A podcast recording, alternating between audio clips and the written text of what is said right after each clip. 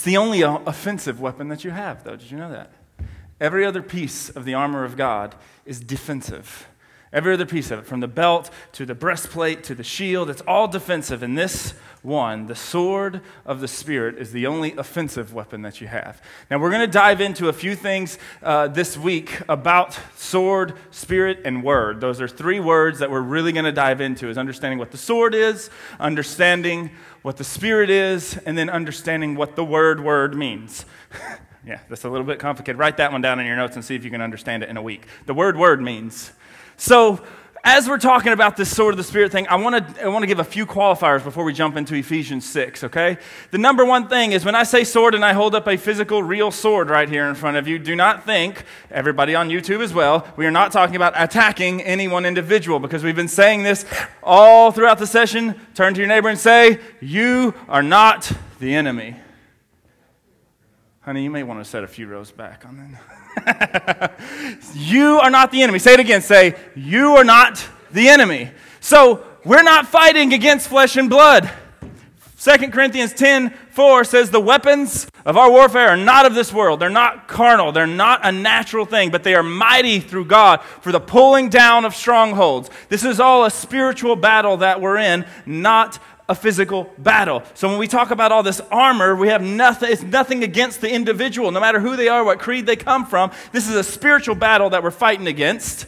And this battle really has to do more within yourself than it does to do against any one thing. See, the interesting thing is, is it's first you've got to battle yourself, then you can take on the enemy. But a lot of us, the enemy is ourself. So you, you can't even see the outside enemy until you get over battling yourself. And that's why every piece of the armor is so important. I recommend you to go back and watch those again. I'm just plugging those like consistently because otherwise uh, you're going to miss something. So, but Isaiah 54 17 says this what? No weapon formed against me shall prosper. Okay? Now, again, this weapon, if I take a gun and shoot you in the natural, it will prosper. What does prosper means? It will succeed. Right? This is not talking about natural weapons. It's saying, hey, no weapon in the spiritual realm can prosper against you if, if is the biggest word ever in our language. If you've got this armor of God on over here, right? If you stand there. Now, you have a weapon that is forged and can succeed and will succeed. I love that, that new song. I, I sang it at the end horribly because it was a little too high. I sang it in another key last night. realized that after the fact. I was like, commit. We're going to do it. but it talks about how that, that no weapon formed will prosper because my God only knows how to conquer. That's all he knows. You ever met somebody that's never failed at anything? Like, you know, they're like, oh, they've just had it made. And then they do something and they fail and it just completely breaks, breaks their heart, breaks their little heart. That's not our God because he doesn't fail. Matter of fact, he really can't fail because if he said, "Hey, I'm not going to," he just doesn't. He just does what he wants. Kind of like some of your kids. No, I'm just kidding. so, it is something that will prosper. This sword is the most important piece that you have of the armor. But the sword is only good if you've got the rest of the armor on. This sword is contingent, and you're going to see that by the end of it. 100% on the rest of the armor because, oh, I'm, I'm, going to give it away. Okay, so I'm going to put this in my little sheath here. All right, so let's go, shall we? Everybody understand it's not a physical battle, okay? All right. Ephesians 6:10. We're going to read it from the beginning. You guys should like be going to bed saying this scripture in your head right here. It says, "Finally, brother, be strong in the Lord and the power of his might. Put on the whole armor of God that you may be able to stand against the wiles of the devil." Verse 12 For we wrestle not against flesh and blood, but against principalities, against powers, and against rulers of darkness of this world, and against spiritual wickedness in high places. Again, I refer back to the first and second sessions. That's when we really dove into all of this stuff.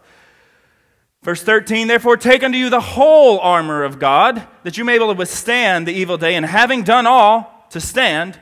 Verse 14, stand therefore, having your loins girded about with truth, having your the breast ble- the breastplate of righteousness. There we go, got that out someday or another.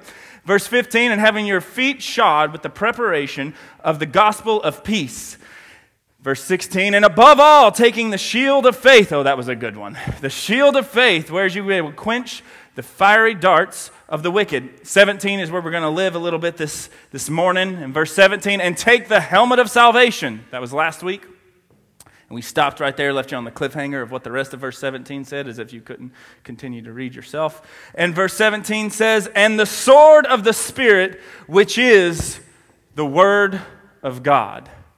Now, I find it interesting that it says sword of the Spirit. Every other one says breastplate of righteousness and then just continues to move on, maybe says what it's for. But this one tells you a little bit more definitively what it is. It says it's the sword of the Spirit, but then it goes ahead and says, which is, just in case you don't know what the sword of the Spirit is and what the Spirit is, which is the Word of God. Now, we're going to define those three words that I talked about. That's a really, really key point. Now, the first thing we have to look at is the word sword. So, right? The sword of the Spirit, which is the Word of God. A sword is an interesting thing. There's so many different types of swords. You guys know this? I did a little research on how many different types of swords there were. Like we, we always probably think of this type of sword, like a Knights Templar sword or something like that. But in the Roman time periods, they had a couple of different swords that they would carry. Actually, they had some short ones, they had some long ones. But the most important thing, one of the biggest pieces of a sword that began to arise back in those days was a, what's called a double edged sword. So this would be considered a double edged sword because it has two edges. It's not just sharp on one side, it's sharp on the other. Now, all throughout Scripture, you see this thing double edged, double edged sword, double edged sword. It's talking about, it's an analogy, right? Again, everything is showing us something in the natural that we can understand in the spiritual realm. And what it's showing us is that there's, there's two sides to it. Two sides to it all the time. And if you look in Hebrews, that's where we're, we're going to read this one real quick. It's Hebrews 4 12.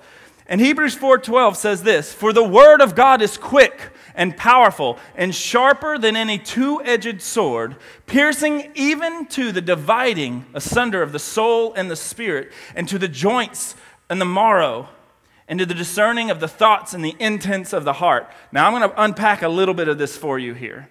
What this is talking about in double edged sword, and you'll see this throughout Scripture, it uses the, the concept of a double edged sword is that there's two sides.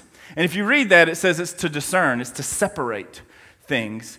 Think of it like this it cuts going in, but heals coming out. It's used for two purposes. It may not feel the greatest. I've had a surgery. I don't know what it felt like because I was knocked out, thank goodness. But had I been awake, everybody would have known I was probably having surgery. I'd probably been screaming like a little girl. Why? Because it was cutting in and it didn't feel good. I'm sure, right? Who's ever, who's ever had something like a cut on your arm and it doesn't feel good. And even the antiseptic and stuff that you put on it to heal it kind of, it doesn't feel great. But man, once it's, once it's sewn back up, once it's put back together. So think of like a surgeon's scalpel. It's not like a blunt blade that, we're, that the Spirit of God just going around, wah! and lopping off people's heads. Y'all thought I was going to let that go. Mike got a little scared right there. I had two hands on it, two hands, right? It's, it's like a surgeon's scalpel. He's going in and saying, Hey, I need to divide this, this thing, the bone and the marrow. I need to separate out these things so we can look at the intent of the heart. Because the Spirit of God is going to come and is going to be like that double edged sword. It's going to come in and separate some things. But you notice what it says is doing the separating and the dealing with the intent of the heart? The Word of God. So I want you to look at your neighbor and say, You're not the Word of God. It's not your job, people. It is not your job to go around and dividing and saying, JR, we don't wear yellow shirts at this church. And Taryn, honey, you knew better. And no sleeves on that thing. It is not, you know, I'm using ridiculous examples, guys, obviously. But what, what, what do we do? Hey, you know, their life's really, they're not making some good decisions. I need to go let them know. Right? The only people, by the way, you have the right to let know is people you have a relationship with, just so you know. But Whose job is it? It's the Word of God. We're going to define this and understand it a little bit. But it's not your job, it's the Spirit's job to do that. Okay? So let's continue on. So it's the only offensive weapon, but it's called the sword of the what? Spirit. This is a huge word. It's all throughout Scripture. Imagine that. The word spirit in this context is the word pneuma. It's where we get pneumonia from. Because the word pneuma means breath. It means breath. It means to blow. It means like wind. But I loved this definition that I read, and it means this right here the act that keeps one alive, breathing. That was pretty cool to me. The sword of the act that keeps you alive. Now, again, this is not in the natural, this is the spiritual. That keeps you spiritually alive is this weapon that you have. The only offensive thing, which is the sword that'll divide things up in your life. It's its responsibility, and it's the breath, the thing that will keep you alive and going. Okay? That's what the word spirit means all throughout. Did you know that? The word spirit everywhere translates back. In the Hebrew, it's the word ruah. Ruah. Kind of sounds like, you know, military, you know. It's the word ruah, and it means breath. Now, to understand spirit, we're going to dive all the way back to Genesis to understand this, because in Genesis we see the first time the word spirit ever occurs, and it's Genesis 1 1. And I will quote that for you right here, because I've read this a thousand million times, and it is one of my favorite chapters in the Bible. You should read it.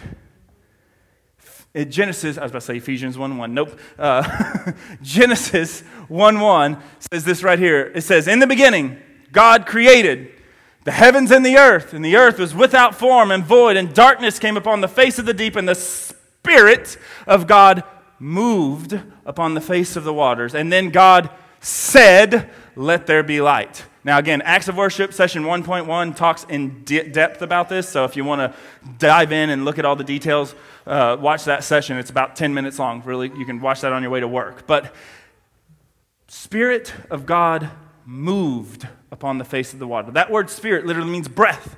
The breath of God moved across the face of water, and then God said. So we see a little bit, we would think, well, if it's breath, spirit, and then he said, again, I can't go into all that today, but there's a difference in, in the breath and the spirit of God, and then God accomplishing it. He brings in the accomplishment because he breathed his spirit into it. So we see spirit arriving the first time as breath. Now the next thing that we see is in Genesis 1:26. This is the creation of man. In Genesis 1:26, here's how it says it. And God said, "Let us make man in our image and our likeness, and let them have dominion over the fish of the sea, the fowl of the air, and over the cattle, and over all the earth, and over every creeping thing that creeps on the earth." In verse 27. So God created man in his own image and in his own likeness created he them, male and female created he them. So God creates man, and what does he do? He gives us dominion over everything. Now, if you keep reading in chapter 2, it says, And God breathed his breath or his spirit into man. I want to do a quick little definition. I have to define all this, otherwise, the sword of the spirit just sounds like, yeah, spirit, woo! But we got to understand here, okay? So, God said, creates, and breathes his spirit into man. But he does something interesting. He creates us in his image and likeness, okay? Image and likeness are two different words. Image is like a vessel, it's like formed in the shape of. But likeness is a characteristic. Okay? For instance, Mike and I are formed in the same image, right? We have two arms, two fingers. Oh, I hope I have more than two fingers. Playing with this thing, I may not. I have 10 fingers, right? We have two legs. We have generally all the same body parts, but our characteristics are very, very starkly different. He's got more gray hair than me. right? We've got different characteristics. Our skin tone's a little different. We think differently. We say different things. His are probably better than mine. We do and say a lot of different things because our characteristics are different. There's a big important understanding that when God created us, He breathed His breath. So He formed us in His image, and then He filled us up with His Spirit, His breath, who He was, His characteristics, and said, That's how you're created. Then something happens. I won't go through all the details of this. Then we do something that's commonly fall, referred to as the fall of man. Okay, let me just really summarize this um, in a really quick way. When man sinned, missed the mark, everybody's aware. That's what that means, is to miss the mark. We didn't do the intended purpose. All we did was said,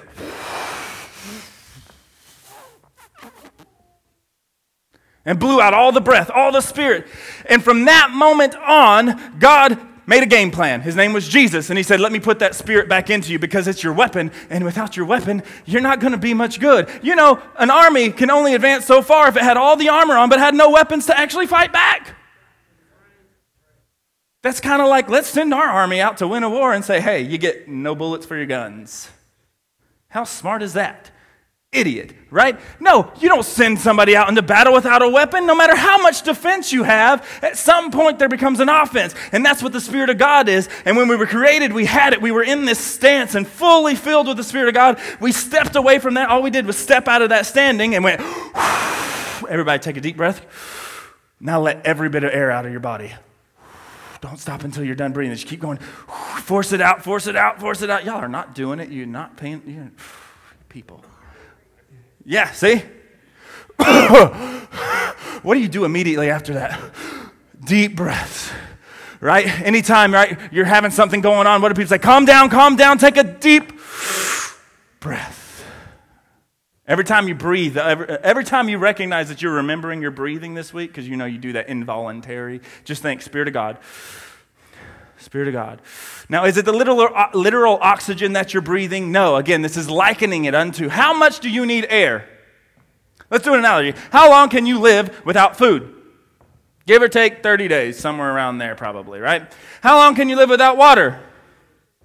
Three days, give or take. Unless you're my wife, you can't live a couple hours. We got to eat constantly, otherwise, she gets hangry. So, see, I told you I pick on her even when she's in here. so, how long can you live without water? Three days. Let's see how long you can live without air. Most of us would not make it to the end of my sentence because we would already be. Even the most trained person can only hold it for minutes. You know, no one's like, hey, I can hold my breath for an hour. No. You can put some gills on, try to be a fish all you want. You're not breathing water. You need air, you need breath. That's showing us the importance of the Spirit of God and this sword, this weapon that we have. It is the breath, it is the very thing that keeps you alive. It's the environment you were created in. Eden, put a little plug in for that. You can go research that later. So, that's the Spirit. So we were created in it, full of it. We fell out of it. Jesus came and brought it back to us. This is what in Acts happens. It's called the day of Pentecost, where it says that he will send the comforter. It's called the Holy Spirit or Holy Ghost. Same word, breath. The holy breath. Holy means it's the word kadosh in the, in the Hebrew, and it means set apart for a specific use. You ever heard the, the, the right tool for the job, right? That makes a world of difference. Someone says, give you a hammer, they give you a, a wrench. Can you bang on stuff with a wrench? Sure, but can you nail a nail in straight with a wrench? If you're JR, probably, but the rest of us cannot. We need a hammer. You need the right tool for the job, but you have to use it in the right way. And so he fills us back. He brought the Holy Spirit, the one that was set apart, the breath, and said, Now it's among all men. Everyone can have this breath back in you. Okay, cool. Everybody knows now what the sword of the Spirit is. Now it says this thing, which is the word of God. Now, the word word is two words word. It's a riddle. It's not. There's a word, I, I, there is a, um, a combination of letters.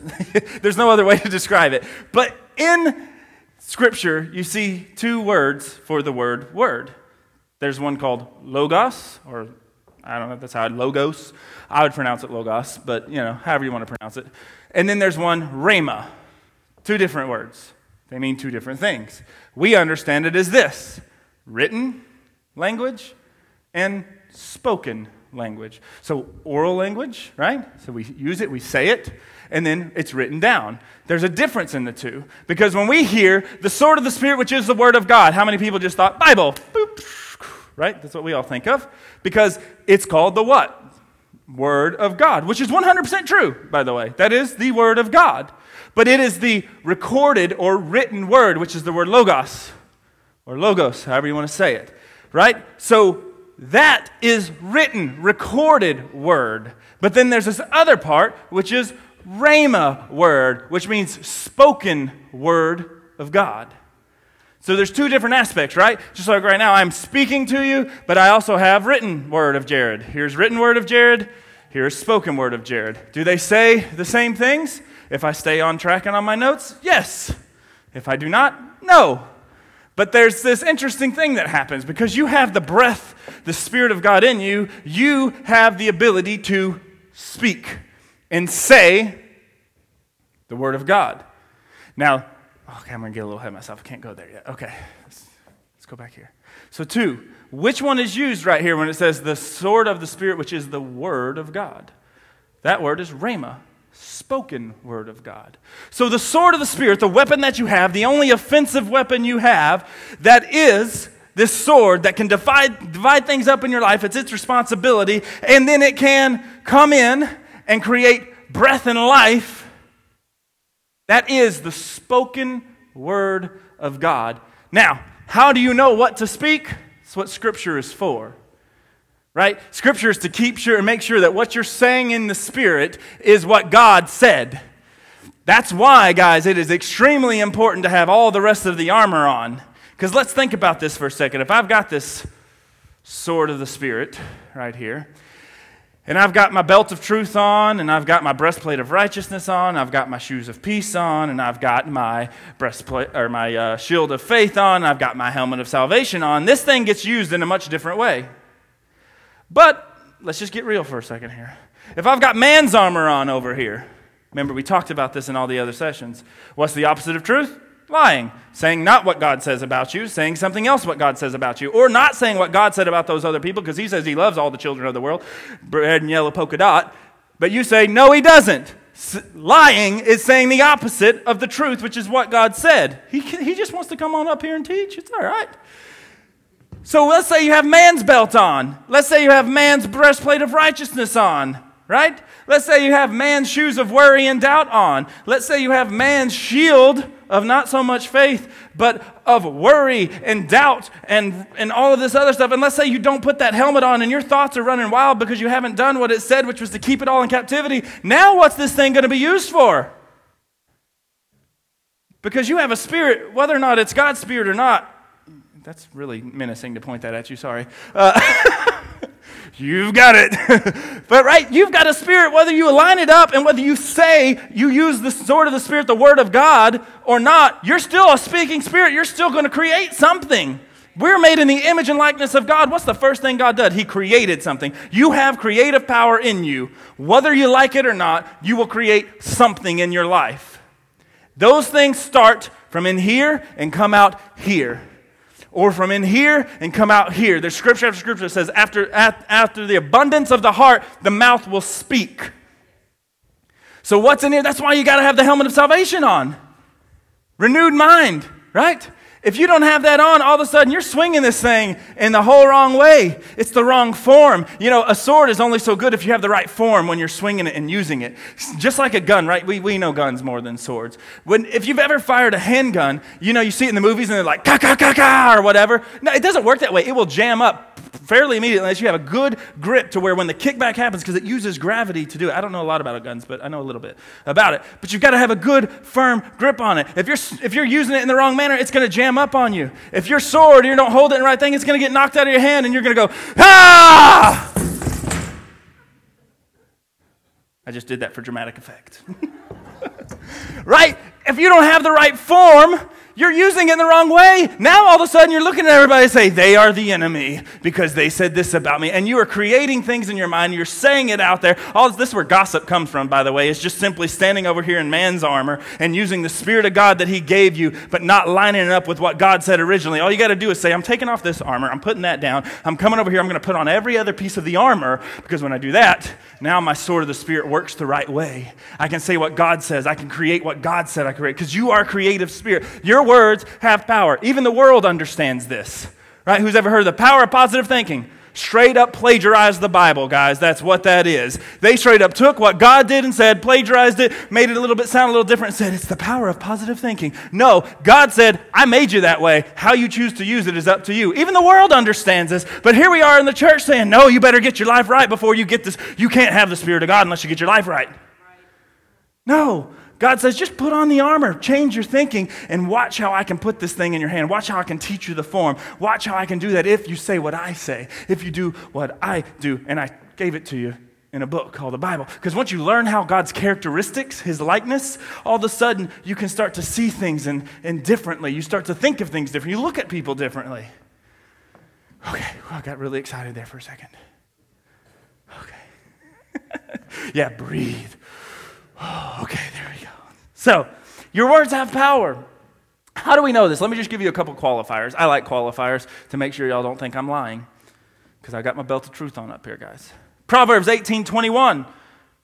How do I know that your words have power and that that is the spirit? Because the word spirit is breath. And Proverbs 18 21 says, Life and death are in the power of the tongue. You have the ability to create life and death in your tongue. Now, it's not Star Wars style where we're like Darth Vader and you know, like that. But like this right here. One of the most common examples that people have this with is who has a boss that is like the worst boss ever. We won't show of hands so it's not on YouTube and people find out. Right? What do we deem as a bad boss or a bad leader? Typically, someone who doesn't inspire us. Typically, someone who doesn't really make us want to do our, our good work. You know, my dad never once, my dad was a hard dude, but he never once said, Jared, you did that wrong. You're worthless. You're not going to amount to anything. I can't believe you, you idiot. Well, he did call me an idiot a few times. Uh, I retract. If you saw what I did, it was pretty idiotic. So, but right, no, he encouraged me. I've been teaching my, my kids uh, music, okay? And little Levi is trying to learn the drums. Well, he's not even taller than the bass drum hardly, and he can't really reach the pedal, and he's trying, and he's not in timing, and it's all over the place, but he's trying everything. What, what would possess me to create death in that situation, to kill his spirit and want to do music if I said, Levi, if you don't get it right this time, by God? No. Why? Because you have the power to create that, to create thoughts in someone else's head, to create thoughts in your own mind. You know, you have to say it to yourself. Say it to yourself constantly, because that's how you begin to use the sword of the Spirit. And then you can say it to other people. And then, once you start to understand that, now you can start using it against the enemy. And we're going to talk about that in just a second. Now, Matthew 15 11 is another one. This is an interesting one if you read through the whole, the whole passage here in, in Matthew 15 11, but it says that it's not what goes into a man that defiles him, but what comes out. And what comes out of a man is what he says. It's not what goes into you, so it's not anything you can consume. It's not anything you do. It's what you start to say that will defile and create the path of your life derivative from what God has originally intended for you because you were using your weapon the wrong way. You picked up the different sword. Not the sword of God's Spirit, but the sword of your own will. That's why Jesus prayed in Matthew when he was praying the Lord's Prayer. He says, Thy kingdom come, thy will be done on earth Everybody believe your words have power now? So, isn't this all well and good that we understand what a sword is for? It can cut and it can divide, it can do that. And, and we understand what spirit is it's the breath, it's the very thing that keeps you alive. And that we have that breath and we have that ability to speak things into existence. I can't tell you how many conversations I have with people.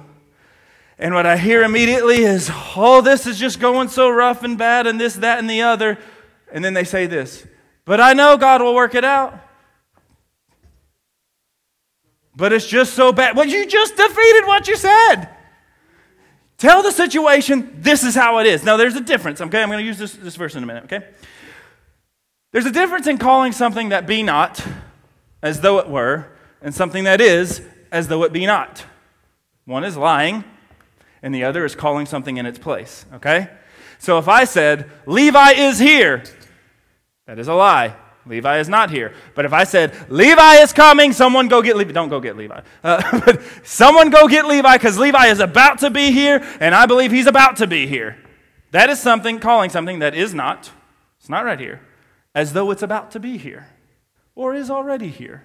Do you see the difference? It's a subtle difference. So don't lie, but call the situation. Say what it is. Hey, you know what? Things aren't going the way that I intended to go. I don't know what's happening in life right now, but then you step immediately right over here and say, I have my shield of faith standing completely convinced that God has my best interest at heart. I have my breastplate of righteousness. I know I didn't do anything to warrant all of this stuff coming because God is not the author of my destruction. He takes what the enemy means for evil and turns it for good, not my own personal comfort sometimes, but for good. And you stand here and you start to put on that armor and say, okay, I am saying this. But if you don't have that other armor on, all of a sudden you start to say the wrong things and you create a wrong path. That's how you start to use it. And there's two core ways, guys, right here. You can write these down. This is your homework for the week. Pray it, and then do something that we don't really use very often declare it. Pray it and declare it. What is the difference in prayer and declare, uh, de- declare or declare? I'm not good with this language thing, guys.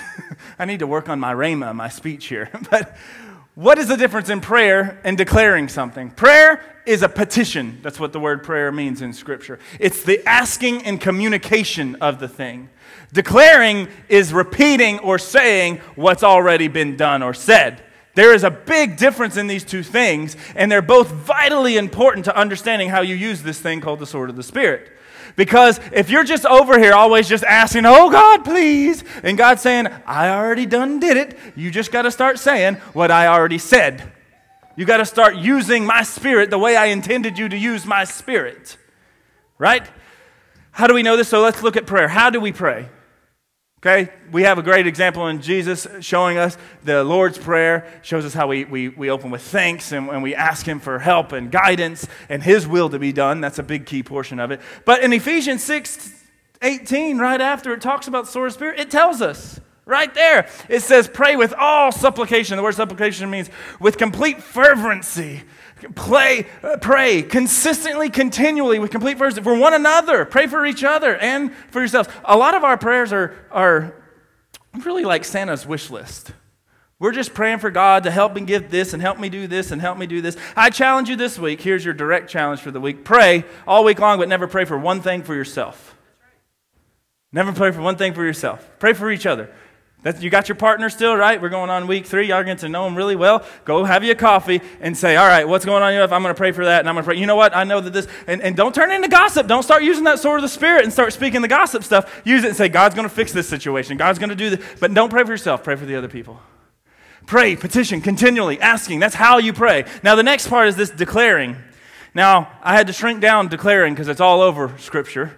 Uh, and I shrunk it down to these Joshua 1 8 talks about praying with, uh, uh, uh t- talks about declaring without ceasing. Let's just read it. Let's just read it. I want to read it. I love this one. This book of the law shall not depart from thy mouth, but I shall meditate on it day and night, and I will observe it to do according all that is written thereof, and it will make thy way prosperous and you will have good success. We use this on the shoes of peace, if you recall. This book of the law will not depart from my mouth, but I will meditate on it. I'll keep that helmet of salvation on and keep it replaying in my mind consistently, continually, and it won't depart from my mouth. That part talks about I will not quit saying it, what's been written. This is showing us the difference between written word, the Logos word of God, and the Rhema word of God. It's saying it's already been written down, His promises are already there. I've just got to keep saying it. That's what I got to keep doing. Keep saying it and convincing yourself. Keep saying it. You're the little train that could. I think I can. I think I can. I think I can. I think I can. And then you can turn into I know I can. I know I can. I know I can. And then he already did. He already did. He already did. That one's a little harder to say, probably. So that's Joshua 1 8. Now, Matthew 12 37 says that by your words you are justified or condemned. By the things that you declare and say, that will put you justified. I love this definition of justified. Just as if I'd. It's just as if it never happened. Or you're condemned. Think of a condemned building. You're shutting yourself in. You're stopping from the breath to be able to flow out. You're, you're going into cardiac arrest over here. Or, or, there we go. or you could step over here in the Spirit and say, I'm going to say what God says. I say that about 15,000 times to where we, that's what we go out of here remembering and saying. Now, Romans 4.17 is the, is the scripture that we talked about just a while ago that call things that be not as though they are. That is a declaration right there. A prayer is the petition and the asking, saying, God, show me your will, give me direction, or what have you like that. Do this for them. That's the prayer. And then start to declare. Declare is the second step. First, you pray, you petition, you ask, and then you begin to declare. Find it and line it up with the written word of God to where you're speaking what God is saying. That's the declaration piece of it. Now, I'm going to show you a scripture that's kind of the, the crux of this whole thing for you guys, okay? It's right here. It's Proverbs 12 25.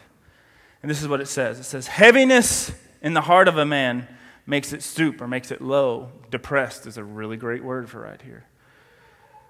But a good word makes it glad. And if you look at what this good word is, I love to use this translation. God is good, right? It says God is love, God is good. That's what Scripture tells us. So if God is good, and it says a good word makes it glad, a God word makes it glad. Say what God says, because the God words will bring your heart up. If you're struggling with, with, with that helmet of salvation portion of it, you're not convinced, fully convinced that God has your best interest at heart, or has your family member's best interest at heart, or has any interest at heart, all you got to do is put on that helmet of salvation and remember this right here that it says, All I've got to do is say the good words and have the good words, the God words, the words that come from that book or come from the Spirit of God Himself. I will speak that. I will say that. I will declare that. I will use my spirit against any enemy or against my own mind. Because remember, it's not a brutal thing, it's like a surgeon's instruments. God, I mean, David prayed it best, right? That's why he was called a, a, man after God's own heart. I don't look at it as like he was just like God's own heart. He was searching, seeking after God's own heart because he said, Lord, search me, try me, see if there's any wicked way in me. Take the sword of the Spirit and start to divide that up in me and work it out in me so I can say what you say, so I can do what you do, so I have this stance that puts me here. Heaviness of the heart makes it stooped or depressed, but a good word, a God word, We'll make it glad. We'll make it joyous. That's why it's extremely important, and this is kind of where we're going to wrap it up. That's why the sword of the Spirit, as I said earlier, is the last piece of the armor. It's not the first one, because a lot of you say, no, no, no, let's get that sword of the Spirit. I'm going to start saying it, but you don't know what to say if you're not in the right stance. If you don't have that belt of truth and say, okay, the truth is that I'm set free if you don't have that breastplate of righteousness that says, There's nothing I can do to become this, God made me this way, I'm going to stand right here regardless of what I see around me or what people tell me or anything like that. If you don't have those shoes of peace and say, I'm going to be walking out the path that God's put before me, and when I'm walking out that path, I know He has my best interest at heart because I've got my shield of faith on. And if you don't say, Hey, I put this helmet of salvation because I'm completely made whole in my mind, my body, my spirit, every bit of it, every bit of it, if you don't have all of that working in and you're just saying, I'm standing convinced, when you go to speak the abundance of the heart, the heart's not protected by the righteousness of God, you're going to say the wrong things, not even, even not purposefully, but you just don't know. But ignorance is no excuse for the law. ignorance is no excuse. All you got to do is just say, I just stand here. And then the Spirit of God can begin to speak to me. It's the position, it's the stance. Every bit of this armor. I'm kind of getting into next week a little bit. Every bit of this armor is all about getting you in the right stance. Have you ever watched any kind of uh, army movies and stuff like that? What are they always working on them on? Their feet. They're always talking about, you know, people moving their hips around, they're doing all this, and they just go, and they swipe their feet right out from under them, and then they what? Fall. Every bit of the armor of God is just trying to teach you get in the right stance. Because when you get in the right stance, this weapon works for you and not against you. You're no longer condemned, you're justified. And then you can begin to walk out what God has for your life in your workplace, in your schools, in, in your families, wherever you are. But it all has to do with the stance that you're in. And that's the number one struggle that we're all against. The battlefield is more in your mind. There is a battle out there, there is an enemy that we need to fight against. But first, let's get, let's get our ranks together. Let's conquer the battlefield of the mind that we're in and use the sword of the Spirit to conquer that. So, your challenge for the week is with your partner. If you don't have one, find one. Get the number, exchange it. So, every week you've been praying for each other, you've been doing all this. I want y'all to declare together. You're going to feel weird because it's not natural, it's supernatural. It's going to feel weird to say, I believe, and declare something together. But that's what I want you to do every day. Declare something together and say, We will use this sword of the Spirit to create and to walk out the path that God has given us.